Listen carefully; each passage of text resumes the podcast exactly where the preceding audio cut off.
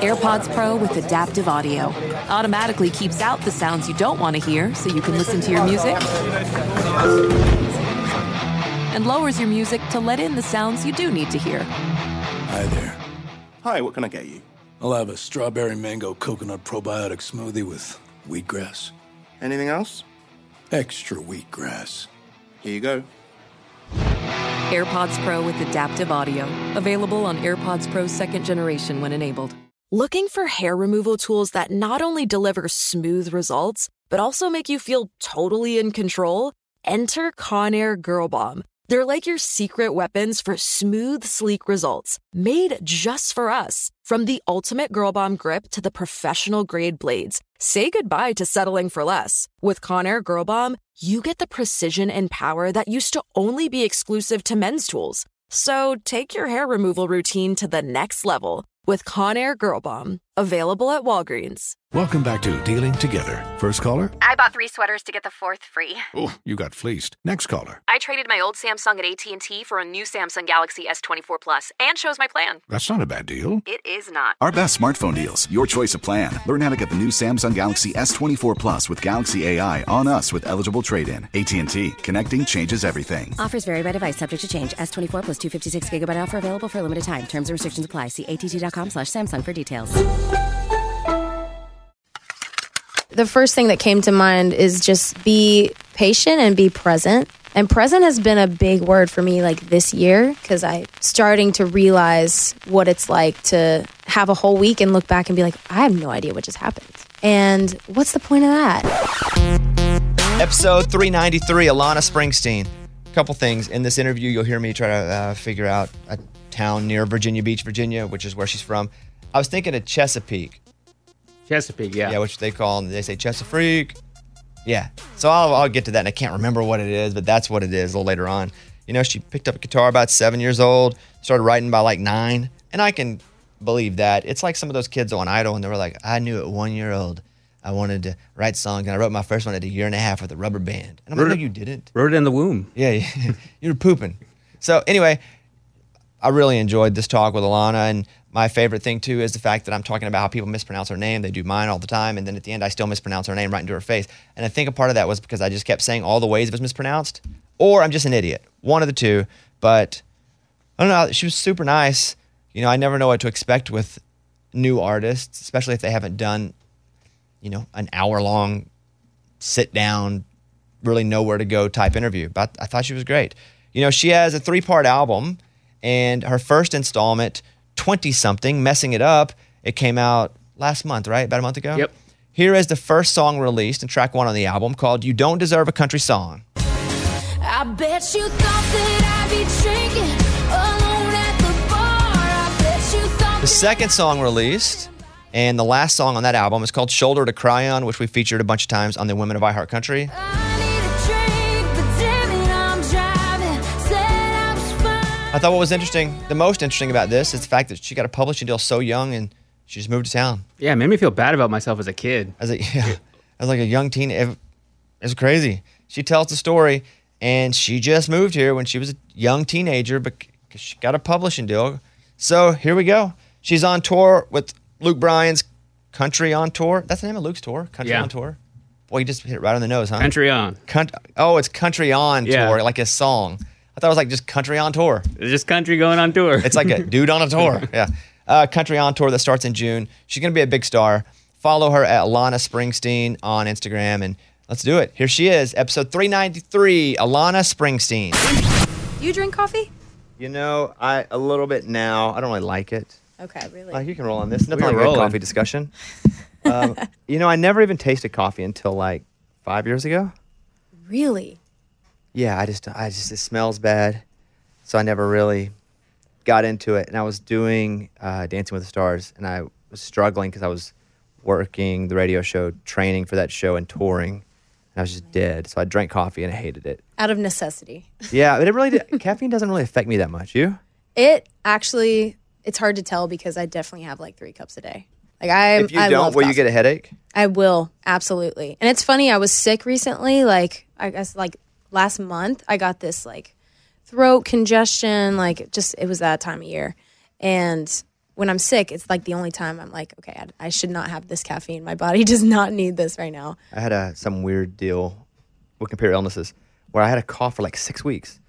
I went out to California and I was doing a deal and I got sick and I have a doctor that now can prescribe medicine anywhere. It's pretty cool. It's a concierge doctor. You have, I need it's, some. aw- I it's need awesome. that. well, I got it because I would just be on the road so often and I would go to minute clinics if I got sick and they'd hit me with a steroid shot or they would just be like, You're not from here. wow. So we can't really do much. So I got a concierge doctor, which like changed it so I can be anywhere and be like, I need crack. That's a game changer. Not crack though. Only sometimes. yeah. Oh, it's good to meet. I don't think we've met. we have not. I don't met. think we've met. Yeah. So, but congratulations on everything. I mean, I see all over the place, and it's really cool to kind of watch because it only happens a couple times a year where you kind of see an artist like definitely get crazy traction before the big pop even happens. Oh wow. And that's how I would, if someone was asking me to describe you, that's what I would say is that, man, I see her everywhere. She's got crazy traction and it hadn't even hit yet. Man. So that's a, and I don't want you to take it hadn't hit yet as a bad thing. I think it's a great thing because you're already like killing it and the early potential isn't even there yet. Do you feel in the last year or so, do you feel like you've kind of made some ground here or is, have you just been running so hard it all feels the same? Man, thank you for saying that. Um, the past two years have been the absolute craziest time in my life. Um, and it's been like my early 20s too. I'm just 22. So I'm going through all this change, like kind of getting to know myself, figuring life out, and just how to be an adult and all of that. Meanwhile, yeah, it really has felt like a whirlwind from the music side. I mean, this year I'm getting to release my debut album. I released a couple projects, History of Breaking Up, which was kind of the catalyst for finding this Yeah. fan base and this community that related to what I was saying. Um, apparently, I'm not the only one that has terrible taste in men. but um, You're supposed to when you're 22. you're just figuring things out, you know, you're making spo- You're supposed to like coffee and like bad dudes. That's it. I can't believe you just lumped coffee in That's with it. my It's bad. the same thing. Yeah. the same thing. Um, but it really has been a whirlwind. I mean, I I moved to town when I was 14. Um, Really? Yeah. From And where? I'm from Virginia Beach originally. So I've been to Virginia Beach a bunch. I've been to Virginia Beach and all of that area. I played the festival on the beach. You know, so I've Oh. spent a lot of time. And there's a lot of military that we work with over there. Yeah. And so, is did, did you grow up in like the, a military area ish? I mean, there's so much. Yeah, you got like the Navy, the Air Force. I mean, being from Virginia Beach, it's like you just talk about the jets flying Yeah, over, I like mean, jet what, noise all day I long. think of when I think of Virginia Beach. Is just you know all of the USA. Yeah, it's a real thing. And then people would come visit and be like, "What was that?" Because they fly so low, and you just get used to it. Yeah. Um, but the town I grew up in is called Pungo, so it was like a Okay, don't know suburb. that one. You guys don't call me that often. Pungo doesn't really Pungo. reach. The, yeah. So what? How many people in Pungo? You know, I don't know the exact population, but I'm paint a picture for you. Okay. Um, I grew up like five minutes from the beach. It's like a straight shot road that kind of winds. It's called Sandbridge Road. And it's like a local beach. The beach is called Sandbridge. So it's not like as touristy. It's a lot more quiet. Um, but I also grew up like right next to cornfields, strawberry farms, like farmers that have been there for generations, where everybody kind of knows each other. My grandparents knew these people. Like, um, and so it was this really cool cross section of what felt like country meets coastal. Mm-hmm. Um, and Did for a while, surf? do you guys do that? A lot of the ocean stuff there. Oh, that part? big Did- time. Really? Was it? Is it always cold? The water always cold though? it's not. I mean, in the summer, it warms up pretty fast. There's massive surfing competitions. Really? And I still regret to this day that I never learned. Like, I will one day. I think surfers are so cool. Wait, so you, you never learned to surf? I never and You learned. lived at the beach? Isn't that crazy? What did you do at the beach then? Uh, I mean, Just hang? lay out, you go in the water, body surfing, but I'm just self admittedly not the most athletic person. My coordination is not, it's not, I'm calling myself out here. I'm not. You know, I, I didn't grow up around a beach. I grew up in Arkansas, so we didn't have any sort of beach and never went on vacations or anything until I got older. But I'm not a beach guy because I was never around it. And all my friends want to go to the beach. Like it's vacation. Even my wife, let's go to the beach. Let's go. To the, what do you do at the beach? I don't. I don't. I get there and I'm like, now what? Like what? What do you? You just. just lay out and you soak up the sun and you smell the ocean. Yeah, like all those three things don't interest me at all. Like soaking up anything, I'm good. But so you grow up at the beach. Were you were you a musical kid at 12? I mean, music, I feel like was just in me from when I was born. When did you learn wild. to play your first instrument? I started playing guitar at seven, and I will never forget the day that I picked it up. My granddad, who doesn't play, um, had this orange classical guitar sitting in the garage, and he was like cleaning it out and brought it inside. And I was seven, and I just remember him opening it up and seeing it for the first time, and I was like, just so drawn to it, mesmerized. And I was like, "Can I have it? Can I have it?" And he made me promise to learn to play it, and he gave it to me. And so the only person in my family that played was my uncle. I would beg him to come over on weekends and teach me chords, but um, I just had this love of it. That's all I wanted to do. Like, when, when could you play five chords? What age? oh, I was definitely seven. Really? Yeah, dude, nonstop. Like I practiced all the time. I just loved it. So were you practicing thinking when you grow up, because at seven, who knows what you want to be when you grow up? But I mean, I did. But were you like, I want to be a singer? I want to be, or were you just like, this is a fancy looking guitar. I'm seven and I'm Mhm. going to play till I poop. I don't know what seven year olds do. Right. I don't have any kids. um, I just I don't know if I knew at seven that I wanted to be an artist yet. I think that wasn't really unlocked for me until I started writing songs. That changed it for me. Um, but I definitely loved music. Like I grew up in a musical house. Nobody is in the industry, but my dad was always playing something from Michael Jackson to John Mayer, Ace of Base, like 80s music, like just a wide variety of things. So I grew up with that. And both my granddads are pastors, and I grew up singing in church a lot too. Uh, yeah, that would be a big influence then. Massive. Yeah, because a lot harmonies. Of, yeah, a lot of people, they, especially in country music, grew up in church and they go, "Yeah, I sang in church." But if both of them are pastors, did they ever like have a rivalry? you know what's funny is they actually get along like so well and they agree on almost en- everything. So when we have family get-togethers, like my grandparents will just be sitting there talking about the Bible. But who and- gets to say the blessing? Oh, it's See, a, it's a 'cause I think that would it's a be battle touchy, for the yeah. blessing. You just like that's what you call it, the battle of the blessing. battle of the blessing. so, do they are their churches close to each other? Actually, my dad's um, my dad's family is all in Illinois. Okay, so they're not even close. They're Not not, battling for the collection plate. There, at least there's that, Okay, right? yeah, that's good. That's safe then. Just you got to worry about Thanksgiving and Christmas. Like Mhm. who's saying those blessings? It's a big deal. So you're singing a little bit in church. When did you know that you could actually not be a good singer, but but actually stay on key and sing, kind of like the radio or kind of like you know Napster or whatever whatever you're doing? I f- I have vivid memories of like because what I listened to, I loved vocalists like Carrie Underwood, Mariah Carey, Whitney Houston, Shania Twain. Like I just loved big voices, and so I have vivid memories of me with my little iPod shuffle, like on the floor in my room with headphones in, trying to mimic these runs and just sing. Like I was in love with singing. So um, I feel like I I just had this obsession with being a great singer really young. Did you ever want to be anything else? Like when you look back at 9th, 10th, 11th grade, even here, because obviously when you're in Nashville, music's everywhere. But did you ever think, not that I don't want to sing, but maybe I want to be a veterinarian, or maybe Mm. I want to be a I don't know astronaut, or w- once you got to that age, you're like I you just knew. Man, I feel like I knew so young. I knew so young. And I, I had other things I loved. Like I rode horses for a while. That was one of my first loves. Um, Here, that was actually in Virginia. okay. Um, and I did that for a couple of years and then music just took over. Like once I found songwriting, um, it was this whole world that opened up for me and I feel like I understood myself better. Like there was things that I could say in these songs and get out through music that I couldn't any other way. It's my therapy. Listening to music, who was the first songwriter that you heard? It, it can be an artist. Mine was an artist, but who was the first songwriter you heard that actually sang what you were feeling? Mm. Maybe an obvious answer, but Taylor Swift. Yeah, it- obvious probably because it's true for a lot of people, right? Mhm. I mean, John Mayer was that for me. He would sing things, and I'd be like, "Oh yeah, I felt that. Wow, no one's ever said that." but you felt that through Taylor. I felt that through Taylor, and she was doing it so young too. I think I had that to look up to. I, I could look at her and be like, she's 14, 15, 16, writing her own music. Like, there's no reason I can't do this too. When when you moved here at fourteen, I think you said fourteen. It was 14. Did you move here because of music? Yeah, And who, so who moved here with you? Everybody. My whole family moved with me. Um, but I first came to Nashville for the first time. I was 10 years old, believe it or not. And I knew enough to know that country music was here. Like there were songwriters here. We didn't know anything about the industry, but I knew Nashville was the spot to like pursue this and get discovered and, and air quotes, right? Right. Get discovered. Probably in like a week too. You'll show up a week later. You'll be famous and rich. big star.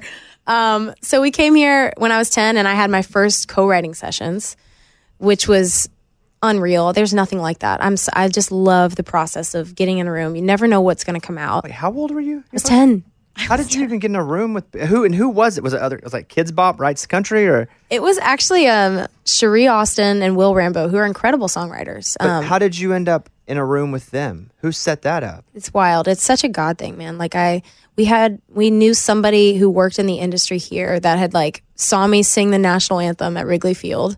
You're I like- did a bunch of anthems when I was young. Okay, Just At trying like- to get in front of people. Nine. That was your first big one, right? That's right, yeah. I'm a huge Cubs fan, so Oh, I when I saw that note, I was like, "Oh, that's pretty cool." I get to say I'm a huge Cubs fan again. But you sang that at nine or so. Were you Mm-hmm. were you a good anthem singer, or were you pretty good? But since you were a kid, like a cute kid, you got to go everywhere and do it.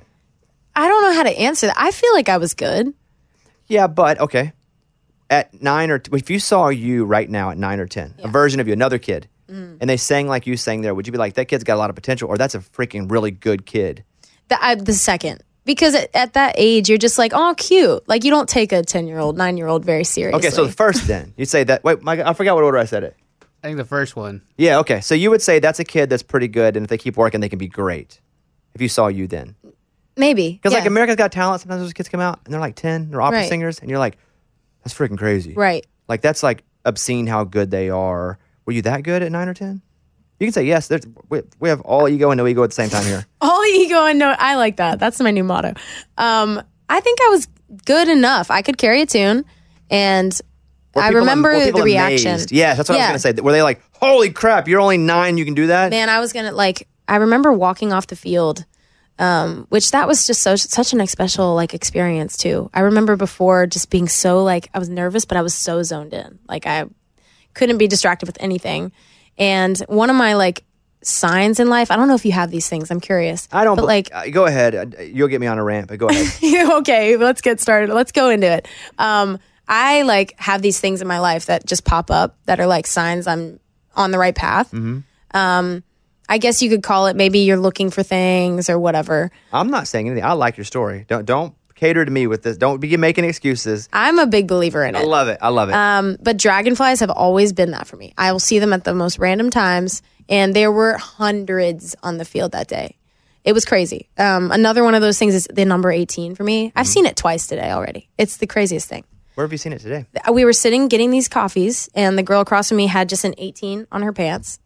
Um, we rolled in here. It was exactly 118. Why when the we number parked. 18? What's special about that number? I couldn't tell you, It's but just I popped see up in it. times that have been important. Yes, dude, all the time. It's crazy. I can't explain it. So you had dragonflies and number 18. Was number there was there an 18 at the ball game? There was no 18 at the ball game. Not that I remember. Maybe I was sitting in seat 18 or something weird. Um, but I remember walking off the field, and the lady that was standing there, um, she's like, I've seen hundreds and hundreds of these games and anthems, and I've never seen a crowd react like that. And I'll never forget her saying that. That's awesome. It was like nine year old me just like freaking out. That's good. I like that you're also confident in the kid you. I, a- I just wish of- I could go back and give her a hug. Well, we'll get to that too. I want to say what I was going to say about. I wish that I could believe in science, and I wasn't like going, "Oh, I don't believe." Well, I mean, I, I, I wish I could. We, we, I just had this conversation with Amy on my show, and although she has some ridiculous ones, she was mm. walking near a tennis court, and a tennis ball hit her leg, and she was like, "It's a sign from God that I should play tennis." And I'm like, "No, you're walking next to a tennis court. oh my It's a ball. There- There's 500 of the-" So, but I told her I wish that I could be open enough to believe in that. So I, mm. I, I think it's really cool that you ca- you can. Yeah. Because it's only bringing positivity to your life. There's no reason for you not to. Big time. So you see these dragonflies. But have they ever popped up in your life at other times? I mean, Like why? why is a dragonfly so important? It's usually times when I'm like, have like, kind of like questions, uneasy feelings about things. Like maybe I'm just having a shitty day or whatever. And Do you have any dragonfly tattoos on you? I don't. That's one I want to get. Mm. I have some. I don't have an 18 yet, but I have my hometown area code. That's cool. Got a moon back here because like one of the first songs I sang with my grandparents was Moon River.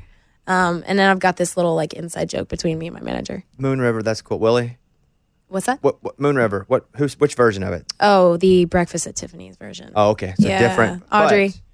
Oh, the- even old. Yeah. So even Yeah. even older. That song's been done by so many people, so many wonderful ways. That song probably you have really great memories attached to, right? If you sing it with your grandparents. Oh my god, big time. Yeah, that's why I got this. Is it just it, it reminds me of them. I'm super close to my family. Are your grandparents still alive? They are on both sides. I'm so Wow. lucky. Um, and I always I talk about my nana a lot because I look up to her so much.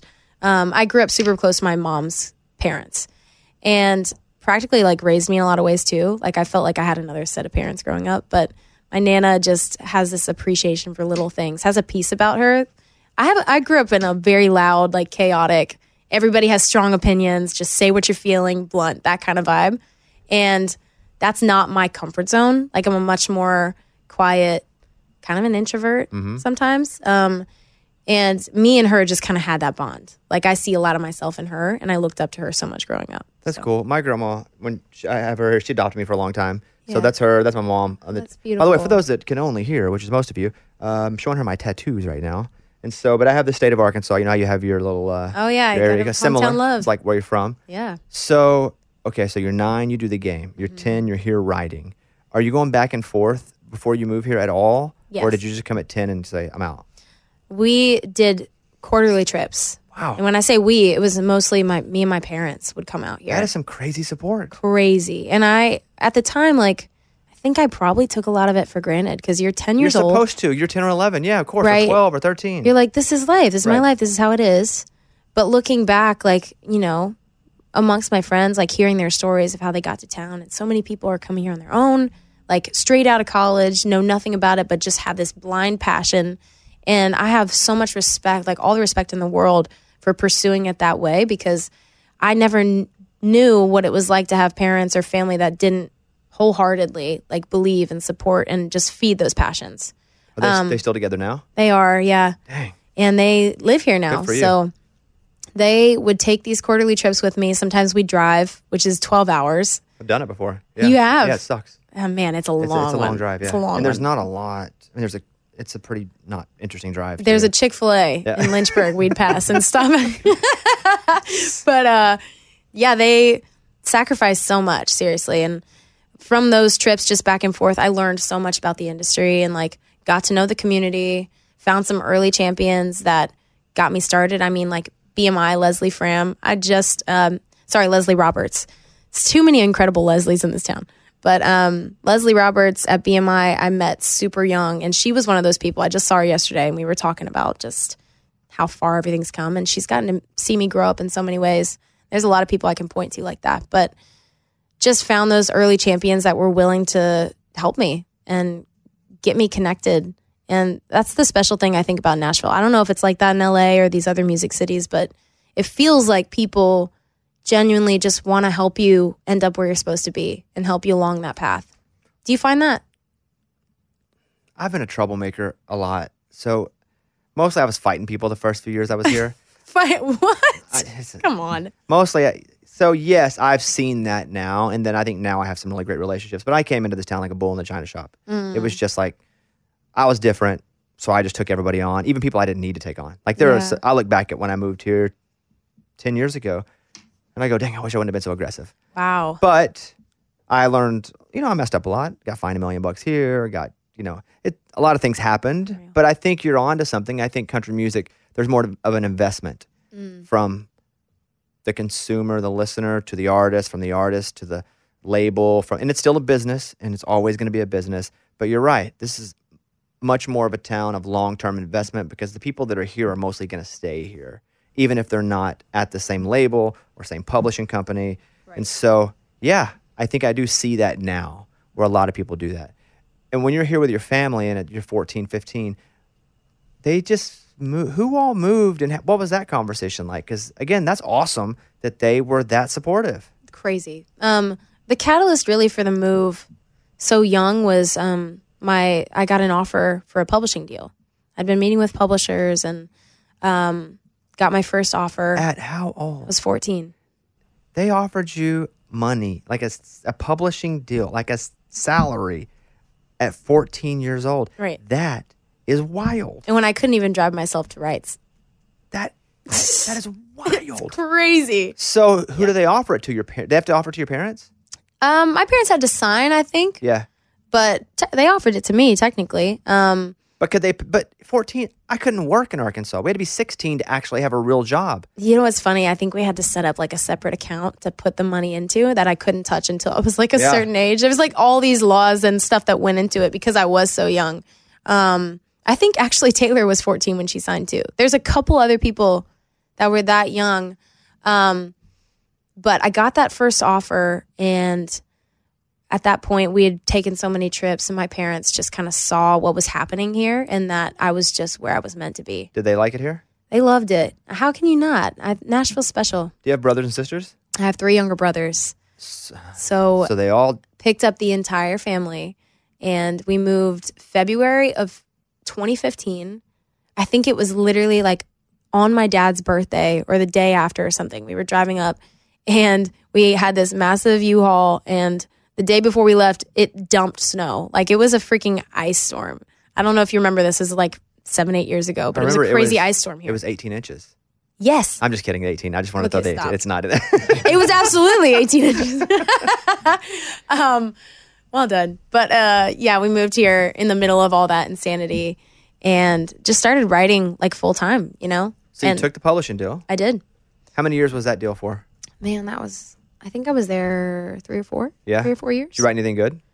I wrote a lot of great stuff. Um, I learned a lot. I wrote a lot of bad stuff too. You have to. Yes. You have to You to have get to the good stuff. And I, but I, those years were just learning. Like I got to write with so many incredible writers. Tommy Lee James was at the company and kind of took me under his wing a little bit and was an early mentor of mine. And Jon Randall, like I had a lot of people like that surrounding me that I just learned so much from. Just being in the room, watching how they craft these songs, Were you singing at all? um, Or like, were you playing? like any- shows, things like that. Yeah, like songwriter nights or or shows or like mini showcases, even if nobody came. not showcases so much, but I did a lot of rounds. Um, I played the Bluebird several times, which is so special. Um, Tin Pan South a few times. How'd you feel about performing as a kid here? I loved it. Okay. I loved every second of it. Did you like performing more than writing? Were using writing to get to the performance part, or did you think you may just be a songwriter? Like, what was the goal? At I mean, you moved here, so now you have to have goals. hmm So now you're yeah, you're still a kid, but you just made a career decision at 14. That's right. So you have to have goals. What was your goal at 14 or 15? I knew, I knew I wanted to be an artist. Like even from that age, like I saw myself selling out arenas, stadiums. I had big vision. Like I, I just wanted to get my music out to every everywhere. But I knew it had to start with the music. Like songwriting and being an artist always went hand in hand for me. Um, I think writing songs is what made me want to be an artist. I don't think I had those dreams until I had something to say. Hang tight. The Bobbycast will be right back. Witness the dawning of a new era in automotive luxury with a reveal unlike any other as Infiniti presents a new chapter in luxury, the premiere of the all new 2025 Infiniti QX80. Join us March 20th live from the edge at Hudson Yards in New York City, featuring an unforgettable performance by Grammy and Academy Award winning singer, songwriter, and composer, Jon Batiste. The all new Infiniti QX80 is unlike any luxury SUV you've ever seen. Smart enough to anticipate your needs, even before you do. Every line, curve, and detail was thoughtfully crafted so everything for every passenger feels just right. Don't miss it. Mark your calendars and be the first to see it March 20th at 7 p.m. Eastern, only on iHeartRadio's YouTube channel. Save the date at new-QX80.com. 2025 QX80 coming this summer. Apple Card is the perfect cashback rewards credit card. You earn up to 3% daily cash on every purchase every day. That's 3% on your favorite products at Apple, 2% on all other Apple Card with Apple Pay purchases, and 1% on anything you buy with your titanium Apple Card or virtual card number. Visit apple.co slash card calculator to see how much you can earn. Apple Card issued by Goldman Sachs Bank USA, Salt Lake City branch, subject to credit approval. Terms apply. The following ad is sponsored by Pets Best Insurance Services. Pets come into our lives in many ways shelters, breeders, or unexpected encounters. But no matter how you found your pet, they become our perfect match. Unfortunately, finding the right pet insurance plan can be hard. That's where Pets Best comes in. With a little information about you and your pet, Pets Best will recommend a plan that meets your needs and budget. Visit petsbest.com to learn more today. Your perfect pet deserves the perfect coverage. Petsbest.com. And we're back on the Bobbycast.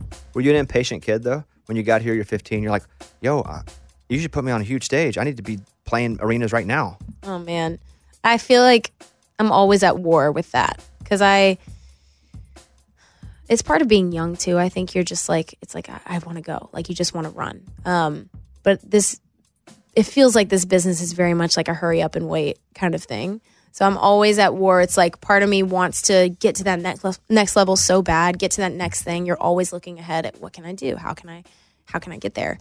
Um, but at the same time, that'll never stop with you. never. It doesn't stop with me. I feel like we're very similar it's that way. just like, and I'm constantly, uh, and don't have, don't feel any fault for being, uh, like confident and proud, especially with me, because like I have always thought I'm gonna be the biggest thing ever, and if I did, nobody else would. Mm. So I have no no problem and no shame on saying that because if I don't, again, nobody else will. And I definitely feel the confidence in you, but not in a way of like arrogance. Again, you have to believe. I appreciate that. I, it's like I was just talking to somebody about this yesterday, another artist. Um, it's it's almost like you have to have this balance of being overconfident to the point where you have the audacity to put yourself out there to be like, I have something to say, and people need to hear it and think you're good enough to do it. But at the same time, an insecurity Absolutely. that makes you want to be better. Yeah, I'm wildly insecure. I'm super confident and wildly insecure. It feels like You have to have them both. It's right. It's this perfect like balance, and that's maybe why we're so crazy as artists and, and doing what we do. But I mean, think about the fact that we think people should pay money to come watch us do what we create in our brain. I mean, You got to be pretty, what, whatever word you want to use, confident, arrogant, cocky. It doesn't matter, but crazy is the word that I go back to because for me to go, all right, I'm going to go to a theater and I'm going to, there's going to be 1,500 seats. I'm going to tell jokes. And I think people need to pay $60, $70 a ticket. right. Who thinks that? You're like, Uh, why, what why kind of weirdo come think- see me? and then yes, and then it turns into the exact opposite where I'm like, oh my god, they probably want to leave. Oh, they're not having a good time. So, uh, am I even that funny? Ah, I have the, the uh, what, what are they? Imposter syndrome. Like so, Big time. I battle that angel and that devil of you suck and everybody knows you suck and you're faking it. Versus, no, you're kind of you're the best. You should have huge things happening to you. It's the weirdest thing. But you almost have to have that to be this crazy to do this. You do. And yeah. you were crazy young. young. I've I've always been crazy. You got paid at 14 to write songs. Yeah. I in some ways it's weird because I feel like I've always lived in this like fantasy world in a way. Mm-hmm. Like I just I had those dreams as a kid. And a lot of I feel like a lot of times you have these crazy visions when you're a kid and you're like, one day I'm gonna be an astronaut. I'm gonna Mm-hmm. be whatever it is. But my like I was crazy enough to actually do it Mm. and still now be doing it. So I think in a way it's like I've always lived in this world that I've just kind of made up in my mind. And now it's a reality and it's kind of crazy. I always thought it was weird that people didn't know what they wanted to do. Mm-hmm. Because when I was five or six, my grandmother kept it. And it was like, what do you want to be when you grow up? And I was like, this is easy. I want to be a comedian. I want to be on the radio. I want to be on TV. I knew from kindergarten. Wow. And I thought all my friends were crazy. I was like, you guys don't know what you, how do you not know? And hmm. I knew from, you know, five. And I feel like you knew from seven, eight, nine, you know, from that age, which as I get older, I realize is not common. I'm going to ask you what you asked me. Is there anything that you thought about doing other than No, nothing. those things? ever. Never. Mm-mm. I've done other things other than those three things, like I write books or I'll, Mm-hmm. um, but no, it's I never even had a plan B because I didn't want to give myself an option to quit plan A. Wow. And there was, I mean, and I was poor broke forever. Not just broke, but like poor broke. When you're broke means you don't have anybody you can ask for money. Like poor broke is that you got nothing. They ain't got anything. You have nobody to even ask if you do have. I was poor broke forever. Trouble. And so, but I was never, but it's easy to keep going if you're not used to having anything ever anyway. And so mm-hmm. I never was like, there was never a plan B for me. I- I feel like plan Bs are just the enemy of plan A. Like they're going to sabotage you. The two enemies that I found and one I try to avoid now is now that I have s- success on a big level is I don't want to get comfortable. And it's easy to get comfortable when you start to make a lot of money and you start to travel nice and you start to have all these things you can do in your free. And you're going to come to this too, to a point where you're like, oh man, I could just do this. I got a little money now. I could just. But comfort is the also the enemy of it. Mm. And Get complacent, I guess. I will never get complacent because I always think I'm getting screwed over by somebody unfairly or by Oh, something. I'm we like, need to unpack that. oh, I do. I'm in therapy all the time. I live it. it's Yeah. shocking. Yeah, I'm in therapy. I live, I feel like this combo got so deep, and I'm here for it. Yeah, I live in therapy. I so, love it. And what you're going to see too, what's really cool about watching kind of your spaceship shoot up is that, you know, you talk about the last couple of years and how crazy it's been. Mm-hmm. Once you start to have even more success, which you're going to have, you are going to be even more tired and you're going to work so hard and you're going to be so lucky to be so exhausted. And you're going to have to check in with yourself sometimes and be thankful that you're that exhausted because most of the time you're just going to be tired and pissed. Mm. You're like, I'm I've been flying, my throat's sore, I'm never home. And that's okay to feel that way. But every once in a while you gotta go, Oh, this is what I wanted. Like I'm so lucky to be this tired. Mm. That's a great way to look at it. It's like you work hard so you can work harder. That's it. That's and it. and you'll reach depths of being tired you've never been, and it's okay, and you can get upset. You just try not to be upset at people and try to remember every once in a while that you're so lucky to be this tired. And it is a weird mindset to have. Oh man. because all you want to do is be angry at everything. You're just tired and hungry, and but you're already on that track, and so it's about to happen for you where you're just gonna be so exhausted. You're like, I got to go do a stupid morning show. I got to go now and do this interview over here, and in between, you're like, I'm so lucky to be this tired. Oh. That's all I wanted to do since I, God dang, since I was like seven years old. Yeah, that's so true. I, I people come up to me sometimes and they're like, "How are you? Like, are you doing okay? You've been going crazy. Like, you've got to be exhausted." And I hope I always keep this perspective I have now. It's like I, I feel like I very much am just in that grateful place where I'm like, so many people work exactly as hard as I am, are as exactly as tired as I am right now, and still never get this opportunity, never get to be in this position where I am right now. And I would never, I would never take that for granted. Like the only thing I want to do is work harder. And I, it's like, you know, talking again about that younger me, like nine, ten years old, I think about her and how badly she wanted all of this and just had these dreams that, that never, never knew they were going to actually happen or that she would get this opportunity. And I feel like I'm just doing it for her. What you would, what would you tell nine year old you? Just walking off the field at Wrigley Field, you just crushed the anthem. Everybody's like, ah, so you're kind of on a high at nine though, but you're like, I'm nine. What's gonna Hmm. happen? You get five minutes. What do you what do you tell yourself? But no psych, no stuff like invest in Apple. You can't do that. So it's no like genie. Of course, that's where your head yeah, goes. yeah. I was going for the sappy, like Okay, meaningful good. stuff. 'Cause I would cheat and be like, here's who wins the Super Bowl. Bet on it. so nothing like that. like full on Back to the Future yes, vibes. yes. I would, I think I would, that's a deep question.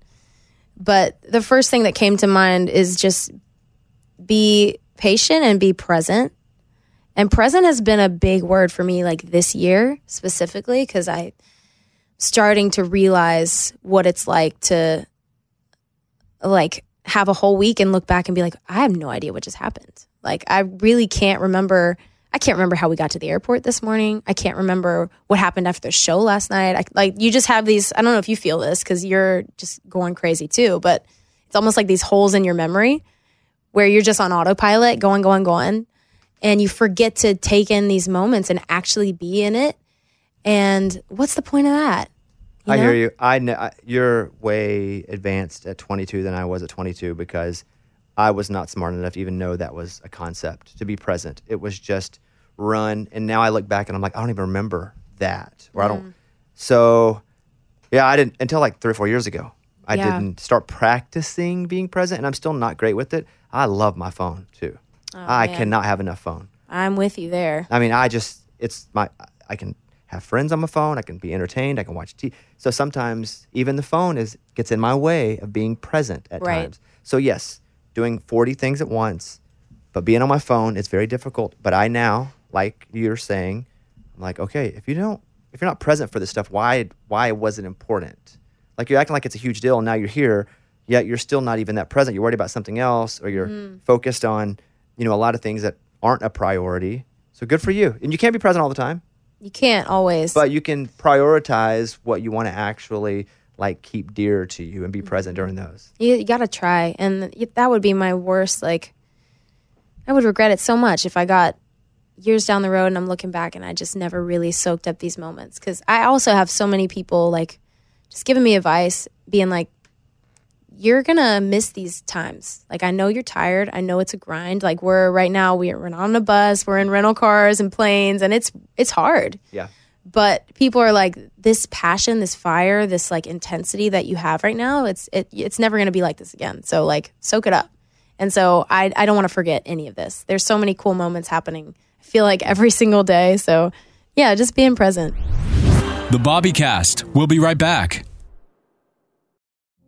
Witness the dawning of a new era in automotive luxury with a reveal unlike any other as Infiniti presents a new chapter in luxury, the premiere of the all new 2025 Infiniti QX80. Join us March 20th live from the edge at Hudson Yards in New York City, featuring an unforgettable performance by Grammy and Academy Award winning singer, songwriter, and composer, Jon Batiste. The all new Infiniti QX80 is unlike any luxury SUV you've ever seen. Smart enough to anticipate your needs, even before you do. Every line, curve, and detail was thoughtfully crafted so everything for every passenger feels just right. Don't miss it. Mark your calendars and be the first to see it March 20th at 7 p.m. Eastern, only on iHeartRadio's YouTube channel.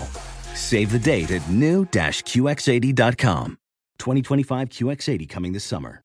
The following ad is sponsored by Pets Best Insurance Services. Pets come into our lives in many ways shelters, breeders, or unexpected encounters. But no matter how you found your pet, they become our perfect match. Unfortunately, finding the right pet insurance plan can be hard. That's where Pets Best comes in. With a little information about you and your pet, Pets Best will recommend a plan that meets your needs and budget. Visit petsbest.com to learn more today. Your perfect pet deserves the perfect coverage. Petsbest.com. This episode is brought to you by Navy Federal Credit Union. At Navy Federal, it's been the mission to help the military community for over 90 years. And not just help them, but do everything to make sure they not only grow, but flourish. That's why Navy Federal Credit Union has all kinds of great savings and investment options like share certificates with sky high rates. So don't hesitate. Start growing your finances today with a variety of savings and investment options. Navy Federal Credit Union. Our members are the mission. Savings products insured by NCUA. Investment products are not insured, not obligations of Navy Federal and may lose value. Welcome back to the Bobby Cast. How are you keeping notes for songs? Let's say you're so it's a Wednesday and you're stopping to get some coffee and some tea. Is today Wednesday? It's Thursday? Oh my god, I don't know what day it is. We're all off track. So eh, let's say, oh, I have a, a great idea for a song. It's called Coffee and Tea. What do you do immediately? I get on my phone. I either, if it's a melody, which a lot of times it is for me first, I'm a very melodic writer. I'll pop in my voice notes and like make a voice memo. And sometimes I listen back the next day and I'm like, what the heck were you thinking? Like, this is a mess. I can hear more of like the background noise or if I'm driving, whatever's going on, I'm like, this is terrible. I'm never going to use this. But uh, Will you sing a gibberish melody? Let's say you go ba da da ba da ba is it coffee and tea ba da boo da boo. Is that what you're leaving in there? all the time. Something that something, na- whatever it is, like absolute gibberish. And a lot of times that's how I'll like when I sit down at the piano, when I get in rooms with other people, I do the exact same thing. In a lot of ways, that's my process because I end up finding vowel sounds I like or a title will freaking fall out or words and I'll be like, that's it. Like we need to write around that. There's been so many songs that have started that way. Um, I mean, 20 something, for example, which is the title track of my album, was that. Like I was just at the piano one morning, had this like melody line in my head, sat down and just ended up singing 20 something in the midst of my mumbles. So I definitely do sing gibberish melodies all the time. And I really do need to get better about titling my voice memos though, because if mm-hmm. you look through it, it's literally like new recording 15,045, new recording 15,046. And I'm like, what? I had no idea. I, it's an undertaking. Like I have anxiety about going through my, my voice memos. That's funny So that it's just all randomly.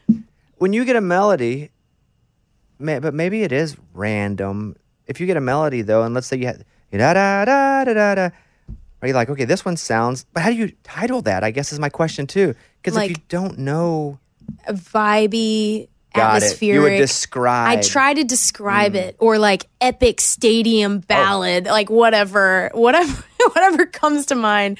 Um, I I don't know. You should. I will you be somewhere quiet and you do it quiet? Or will you leave and do it if you have one you're just dying? quiet. Sometimes quiet. Sometimes you can't leave.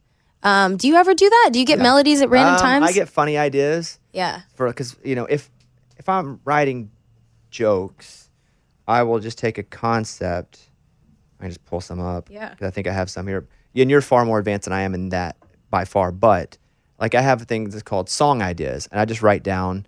Yeah. Um, I need to fix one one funny song that I wrote for stage, and it says fix the song called "In Laws." Um, I have a uh, idea about a dude who d- drives a huge truck, and it's like, is he having a midlife crisis, or does he just hate the environment? Right. So it's like, so but, and they're not fully formed jokes, and some of them aren't even that funny. And then a song that I wanted to write called "Plural Rural Murals," and it's really hard to say. But and then you get the I don't whole- even know what you just said. plural rural murals. Plural rural murals. So it's multiple countryside paintings, right? that and one you- has potential. and you get the whole crowd to sing plural rural murals, but they can't. E- I can barely say it, so they can't even say it. Right. it's genius. So, and then I have, um, I have a really dumb one that I'll never write about a guy who meets a girl. Sounds like a traditional love song, and they fall, kind of fall in love until he finds something out about her, and she's she's never been potty trained, even Oh, as a kid, so she still has no idea how to. Does so- she wear diapers? Well, that's part of the story. I just have she's never been potty trained written in my phone. She's got adult diapers. I haven't even thought about that since I wrote that line. But you're right. Some of it you look at, and it's, and yours are obviously melodies. Mine are ridiculous. Eh, I, a lot of it's ridiculous. Yes, eighty percent of the stuff I write, I never can get back into, but I need it for that twenty that I do find that I can really start to ding ding ding on. It's so true. If we want people to think we're any decent at all, we should never show these people, show anyone these. If anyone heard the potty train story, they may, you know, I share that with you. I'm being vulnerable right here. Right, Never, right. I'm, Mike, have you ever shared the potty train? No, I, I'd buy that movie rights. For the girl, Yeah. the, the love story. Yeah, that's great. Potty, I mean- potty train. You know what's funny is that you might actually find some people out there that relate. They're like, "Oh my god, that happened to me. Yeah. My sounds like girlfriend wasn't potty trained." That that would be Ridiculous. That would be, that would be weird. You might find the one.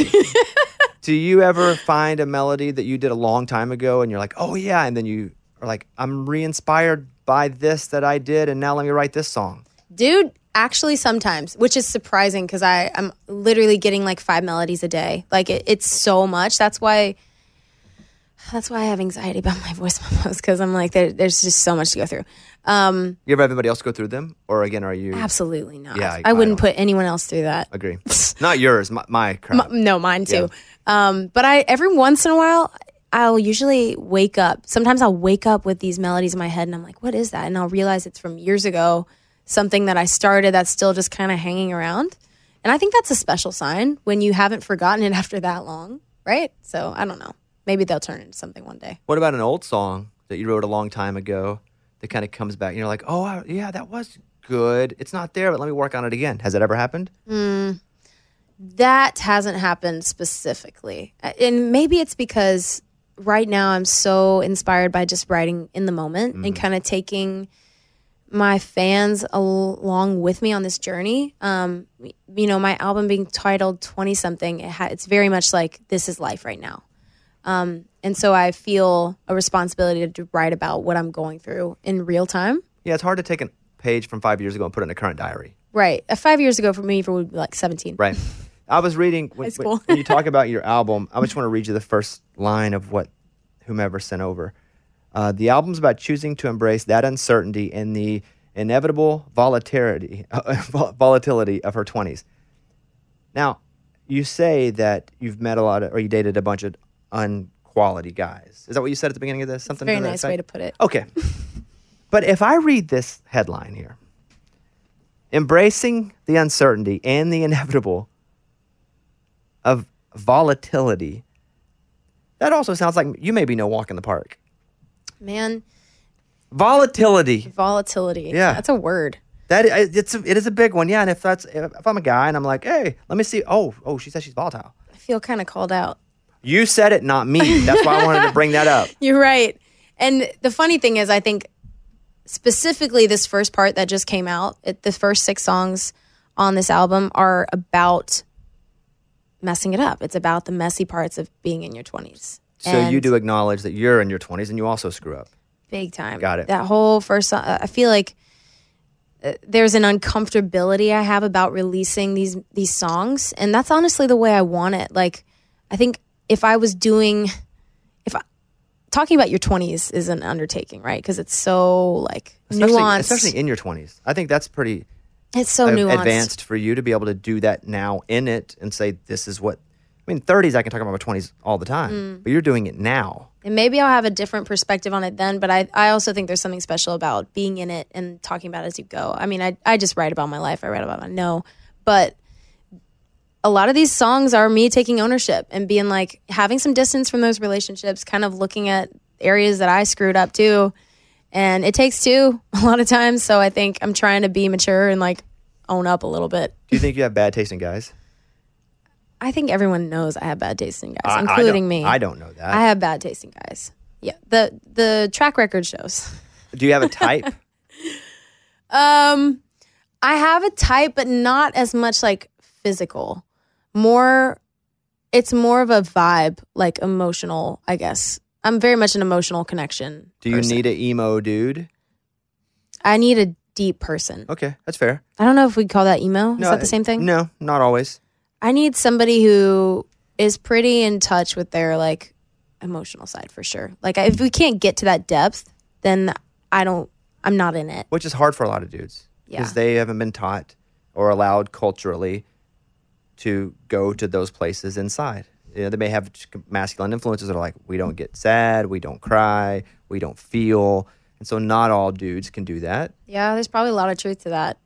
Um, but, But that ones that connection, that connection, that's why it's probably so rare for me. Bobby, like I don't connect with a lot of people on a deep level. It's a pretty rare thing for me. So I think part of my problem is when I do find someone that I'm like, ooh, I feel something. Like you're interesting. I, I connect with you. I'm intrigued.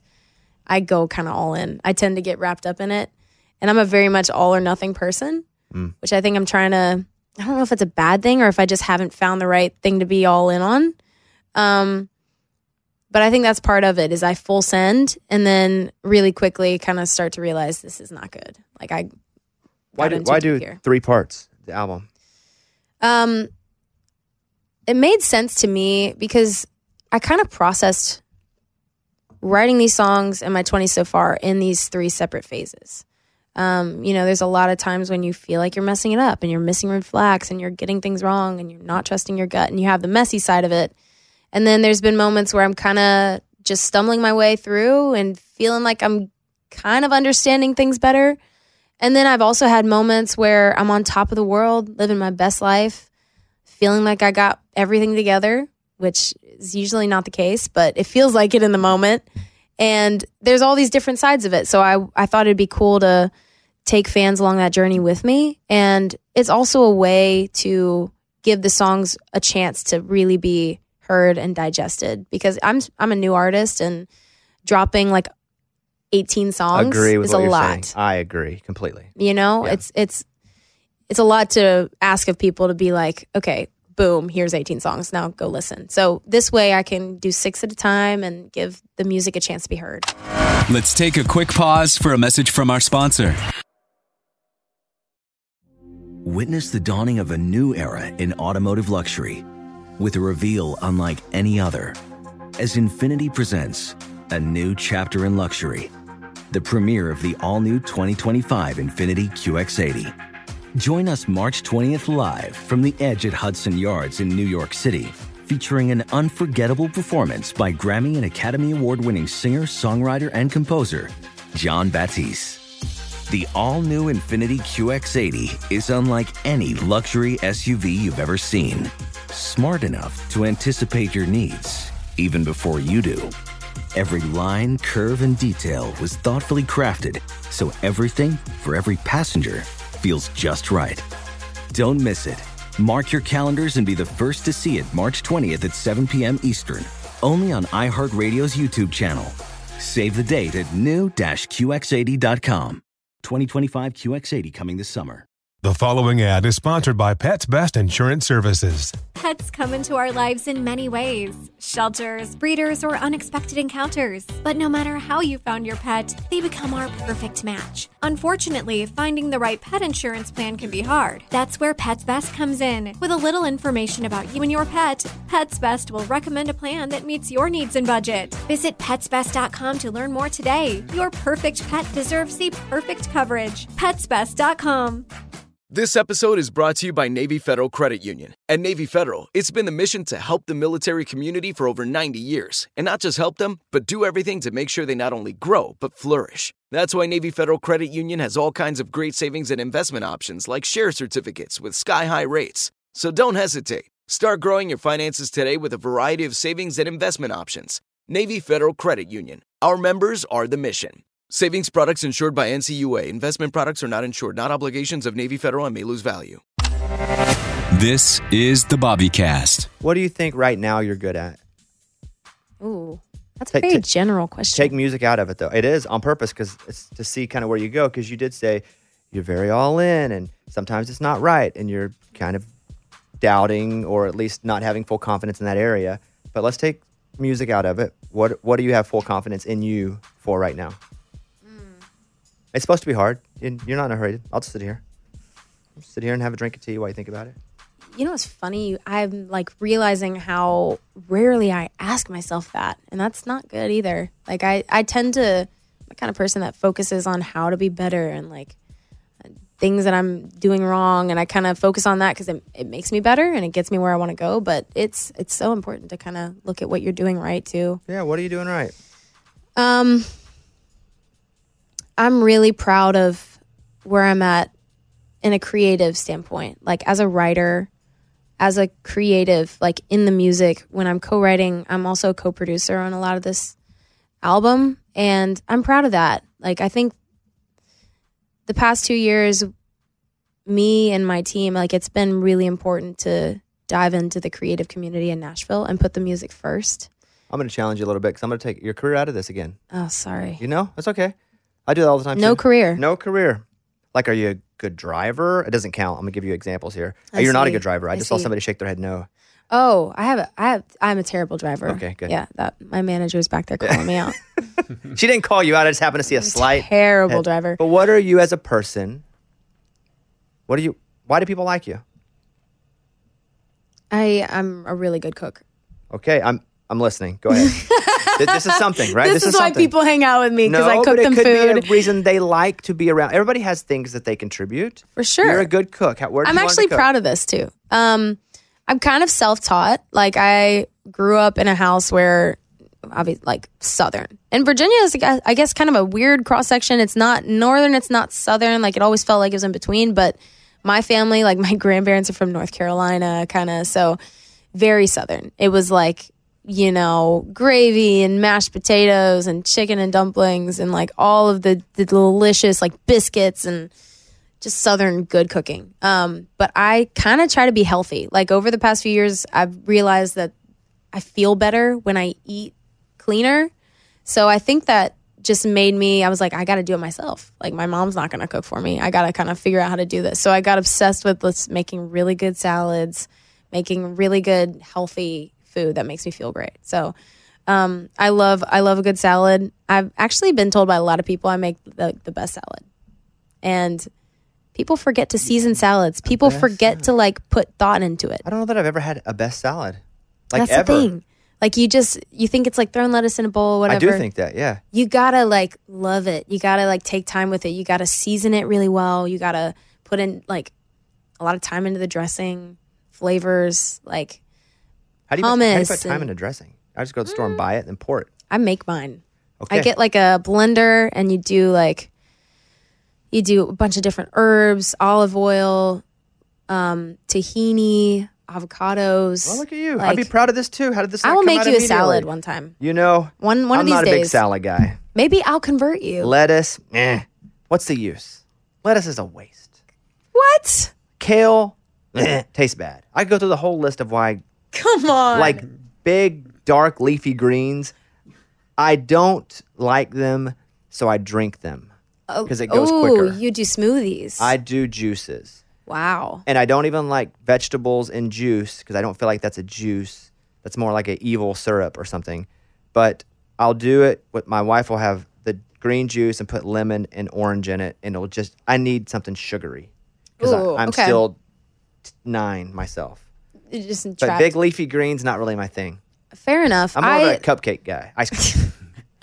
I totally understand. I will say though, I I see the leafy greens as like a vehicle for the rest of it. It's like it's like the chip. It's like Which reminds me, say vehicle. Did your dad, tell me if this is true or not, your dad drove a Uber and would play people's music while in the car? How do you know this story? That's absolutely accurate. That's what, yeah, when you said vehicle, I was like, oh yeah, I'm It's ask you true. So my you, dad is the actual best. Like my parents are pretty much my number one fans. what town was he doing this? Here? Nashville. Okay. Which is the funny thing because he would end up with people in the car that like like are in the industry and will come up to me now and be like, "Oh my god, your dad one time like That's years funny. ago played me your songs before they were ever out." How would he do it? Mm, I you know, I don't know for sure. I was Listen never to in the car. this and just turn it up. This is or- what he, he told me. He was like, he would get in the car and just kind of have it playing in the background. And this was before History Breaking Up projects, this was before I released anything. So it was demos that he just would put on a playlist and like have it playing in the car. And he was always like, I, I would never say anything. Like, I, I don't bring it up. I just kind of wait.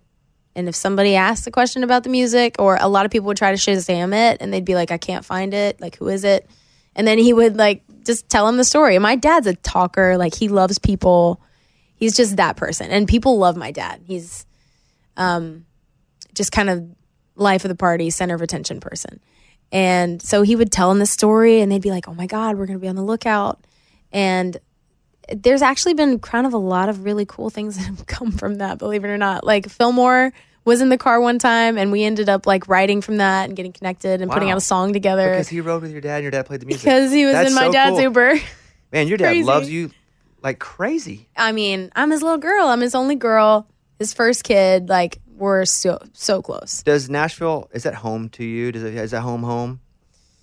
Because it's home to interesting me. question. But it's not home home. Is it Arkansas home to you? It's home. You call it home? Yeah. But it's like, I still go back home to Arkansas and sometimes I'm like, if- the what you just did. That's how I feel about Virginia Beach. And I describe this to people all the time. I'm like, it feels like I'm taking a deep breath. Mhm. Like when the plan lanes, plan. What did I say? Plan lanes. Thought it When the like- plane lands. Yeah.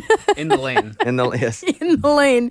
Um, it feels like I'm taking a deep breath and I can finally like this weight off my shoulders. Um, and I wonder if that's not because like Nashville, I moved here to do music. Like in a lot of ways, it was work. Like being in Nashville means working. It means nonstop go go go. There's always somewhere to be. There's always people to hang out with. Um, but when I go back to Virginia, yeah, it does feel like a deep breath, the ocean, like I'm the water, being by the water. And you talked about this, like you're not from the ocean, so you're like, I don't get it. But Right. me, I didn't know what it was like to not have it five minutes down the road. It's like me No, with do. two cousins that are married. I feel perfect around them. I'm from Arkansas. You know, Mm. that's what we do. So when I'm around all my cousins that are married to each other, I'm like, oh, Are you feels like joking home. or are you actually serious? The fact you even had to ask that is also says plenty about Says a lot about No, I have no cousins that are married, but I do relate, and I think that's what it is for me too. I go home and it's like, I don't have anything that I have to do here. Mm, Meaning, right. I don't have any of the pressures that are awesome pressures, by the way, that I've created myself here. Mm-hmm. But there, I just don't have that, and I it's the same. I get there and I'm just like, like somebody pulled a 20 pound backpack off of me. Oh, yeah. It's a good feeling. Do you, you- have family there still? Uh, just a sister, yeah, and she's there. Uh, but we go back. I almost ran for governor of Arkansas last year, and so I, we have a place out there that we don't really go to a whole lot. But I had to have a house there in case I ran. Um, so yes, and she's from Oklahoma. So my wife and I, we make what we call the Hillbilly Trail. We go to Arkansas, then Oklahoma. I call it the Hillbilly Trail. She hates that name. So when I say we, I say it, then she says stop calling it that. But we make that trail to Arkansas, my town, her town, Oklahoma, then all the way back I think it's awesome. What Mm. part of Oklahoma is she from? near Tulsa. That's so cool. You know, Tulsa is the place I played my first arena, the BOK Center. With who? LANY.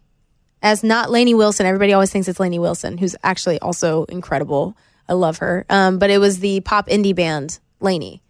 And that was my first real tour ever, right out of COVID. Because I released How did you get that tour? Your first tour ever? How did you get that? crazy. Um, so I released a lot of music during COVID when you couldn't tour, obviously, and um, uh, one of the first things, like me and my manager met about two years ago, and we kind of just started building this team. And one of the first things we did was meet with talent agents, and we met my agent Jeffrey Hassan with UTA really early on. You're, are you a UTA really? Mhm. So am I.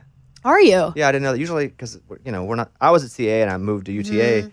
and usually you're like, oh, it's my UTA part. I didn't know you're at UTA. UTA squad, let's go. Who knew? We didn't even know. Um, but Jeffrey's the actual best. And we met, it was the tail end of COVID. I'll never forget it. We sat outside Pinewood Social and he was like double masked up because he was like, I'm not supposed to be meeting with people, but I want to, I want to hang out. And one of the first things we talked about was just influences, who I loved, who I was listening to, like goals. And that was one of the bands that I mentioned because I've loved them since their first EP. I was such a fan. And they're actually really connected in Nashville too. Like they lived here, went to Belmont. School here, yeah. Um, a lot of writers are on their records with them from Nashville. Dan, and Dan yeah, Myers. Yeah, yeah, yeah. Yeah. Sasha Sloan, Yeah. who's here now.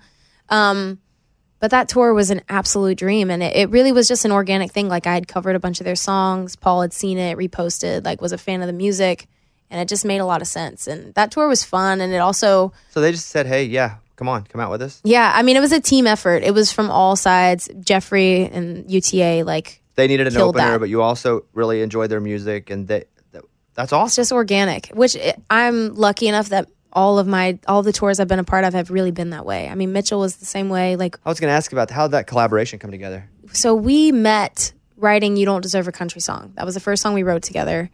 And I again like love his music. Such a fan of what he does. He's such an he's just so authentic, always himself, and that's I think what his fans love about him too.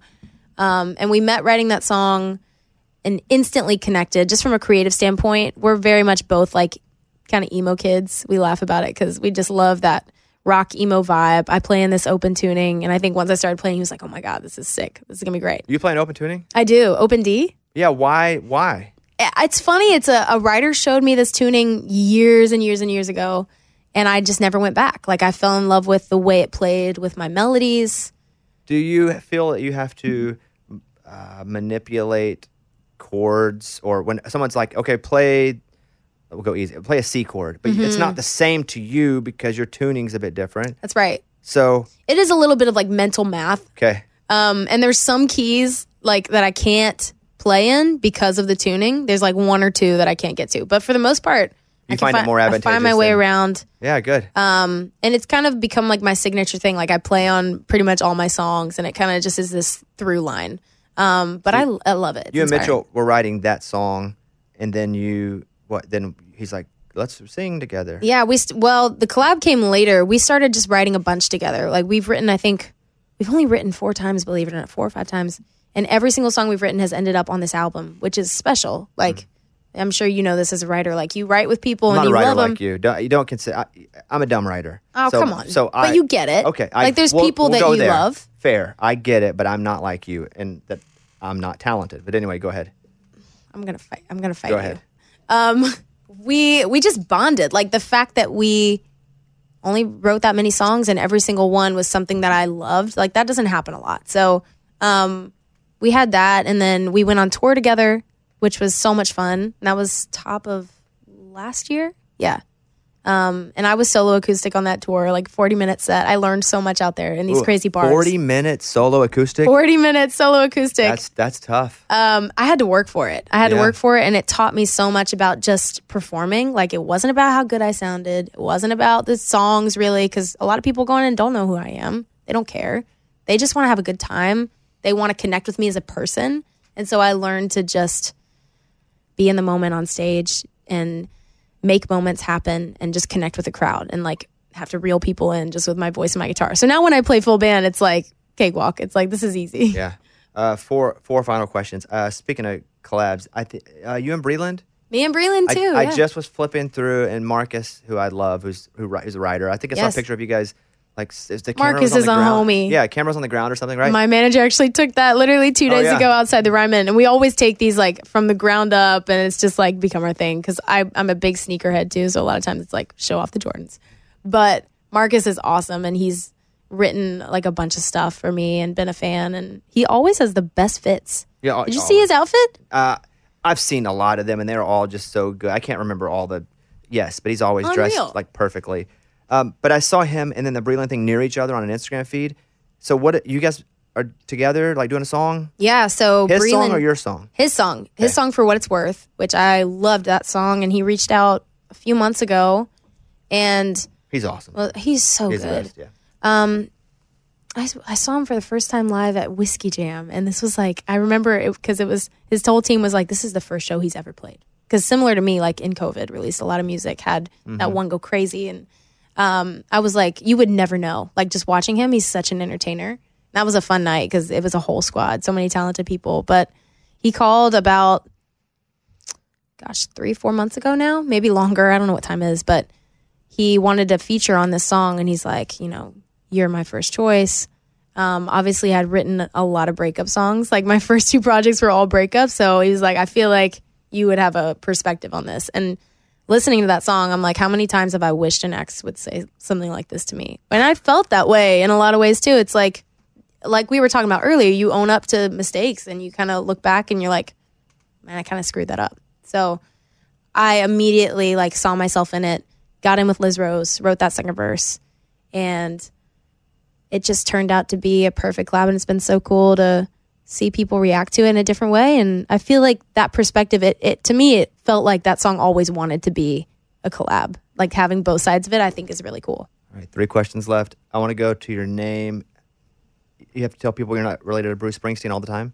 man Is that all the time like it, i and i get it like there's not a ton of springsteens it's I know kind of an two, uncommon you name and him. just two I mean, just that's us literally the only two I know. it's um but we're not related like there's no there's no Is spelled the same? Is it it's spelled the same? spelled the exact same Oof, yeah, Yeah. it's tough. so like i've dealt with it my dad it's funny like growing up people would call their house and be like is bruce there and he'd be like oh he's in the shower like give me a minute and just like mess around with people um Have you done the, the family tree thing? You know you're not related? we haven't yet we haven't done ancestry Like so sixth cousin? You I- almost don't want him to be, though, because you don't have to tell that story. exactly Because eventually people are going to, and I wasn't even going to ask you about it, but I was like, I bet, I want to ask you about getting asked about it. Yeah. That, Is I that, appreciate is that, that. the first question that a lot of people go, so are you it's starting to change a little Good. bit, um, which is good. But yeah, I people always ask. Like I'm used to it at this point. Okay, the other thing is, two questions left. Your first name, Mhm.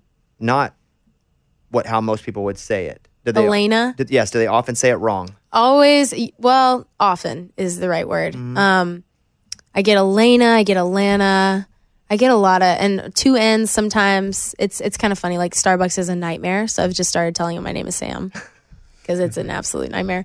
Um, Do you have your people make sure? Because here's the I say this is from an empathetic perspective. When I was inducted into the Radio Hall of Fame, big night for me. Was the youngest person ever inducted. Huge. Oh wow, wow! People are flying in to Chicago. The big ceremony, and they say, "And Bobby Jones."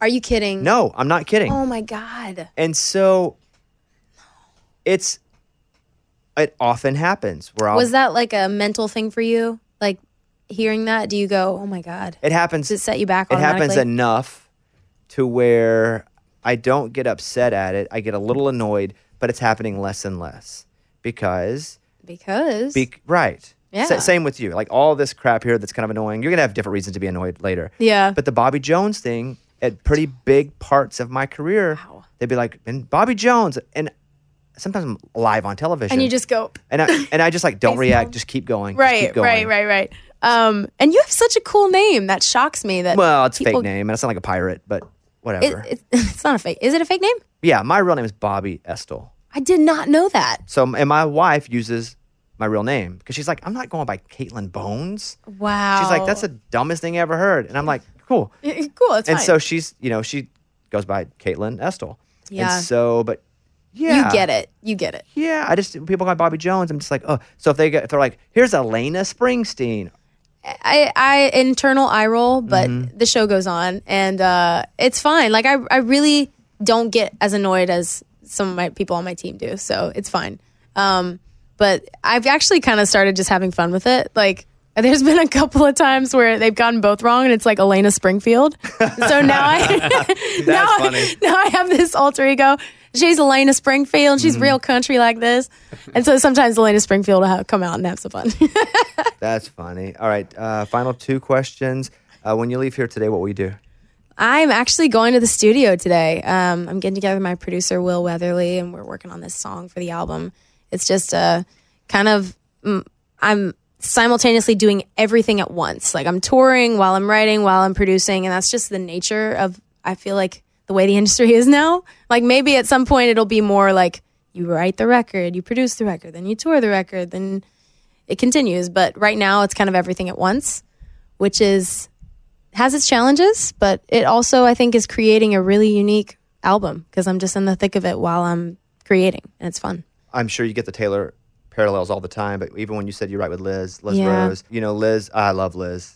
She's just the best. Actual best. And, you know, Liz wrote a whole bunch of stuff with Taylor early on, full albums. Mm-hmm. Like, she's a big part of the reason that Taylor was able to come so hard and so quick here in Nashville. Mhm. And so when you write with Liz, are you ever like, man, this is super cool? Oh, it's it's weird, and I have to like stop and think about it, and it's pretty surreal. I mean, yeah, those songs that she wrote with Taylor, and even living Little Big Town, like these other artists.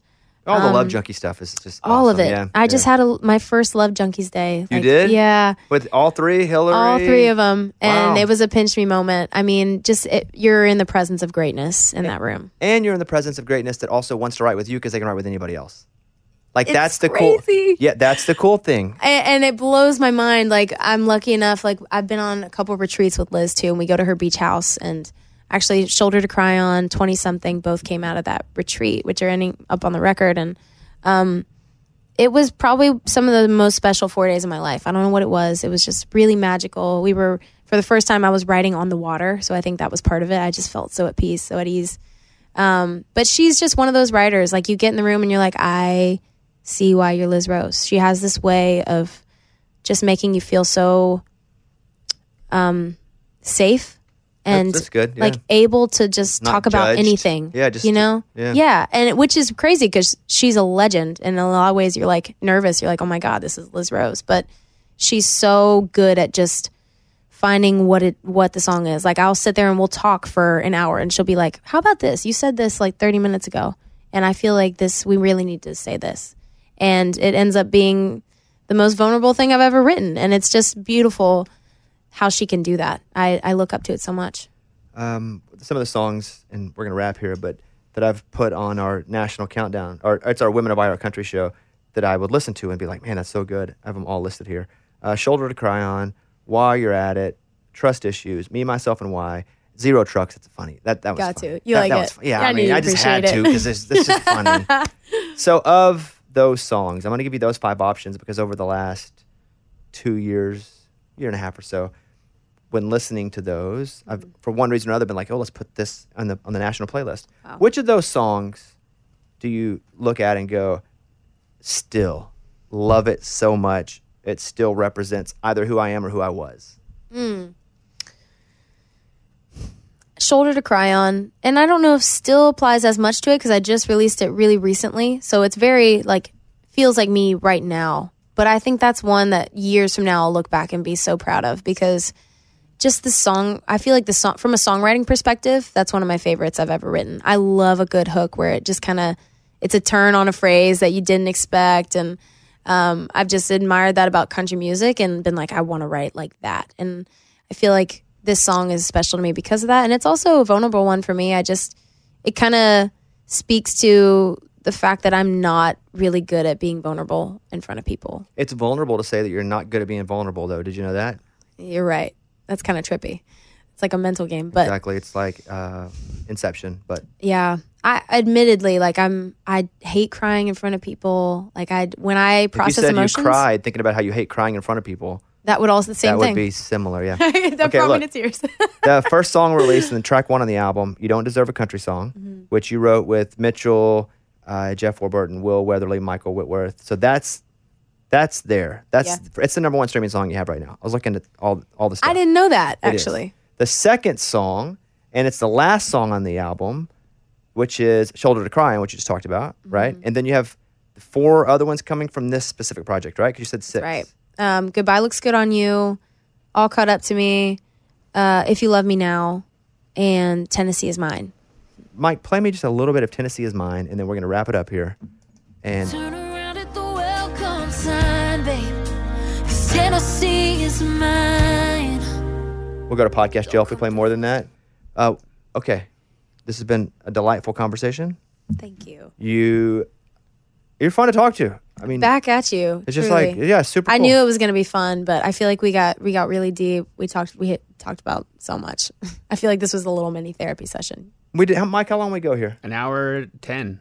That's good. Yeah. Look I'm at gonna, you. you know what? I'm gonna spend more time thinking about things that I'm doing well and good at. That's what I well, don't spend too much, but just a little bit. just just enough. That's what I've learned in therapy that I need to acknowledge things I'm good at. So when I beat myself up, which I constantly do for things I'm not as good at as I hoped and Yep. try to be, I can somewhat reach into the good bucket so I don't go crazy.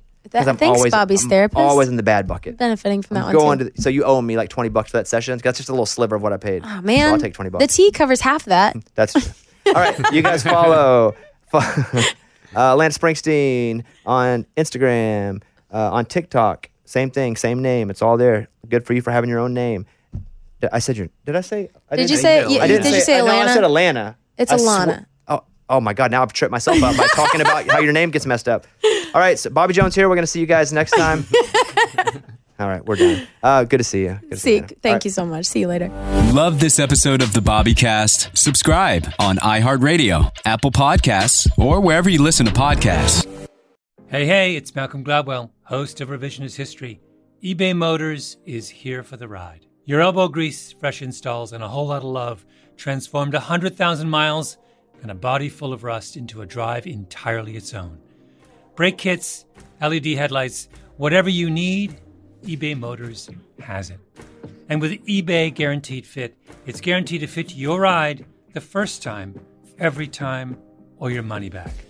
Plus, at these prices, you're burning rubber, not cash. Keep your ride or die alive at ebaymotors.com. Eligible items only, exclusions apply. Infiniti presents a new chapter in luxury, the premiere of the all new 2025 Infiniti QX80, live March 20th from the edge at Hudson Yards in New York City, featuring a performance by Jon Batiste. The all new 2025 Infiniti QX80 is an SUV designed to help every passenger feel just right.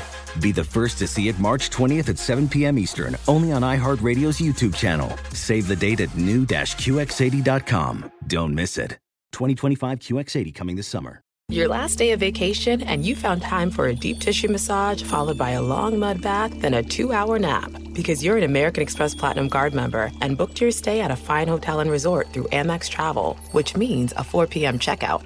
And those relaxing vacation vibes can keep going at the airport in the Centurion Lounge. Just a splash.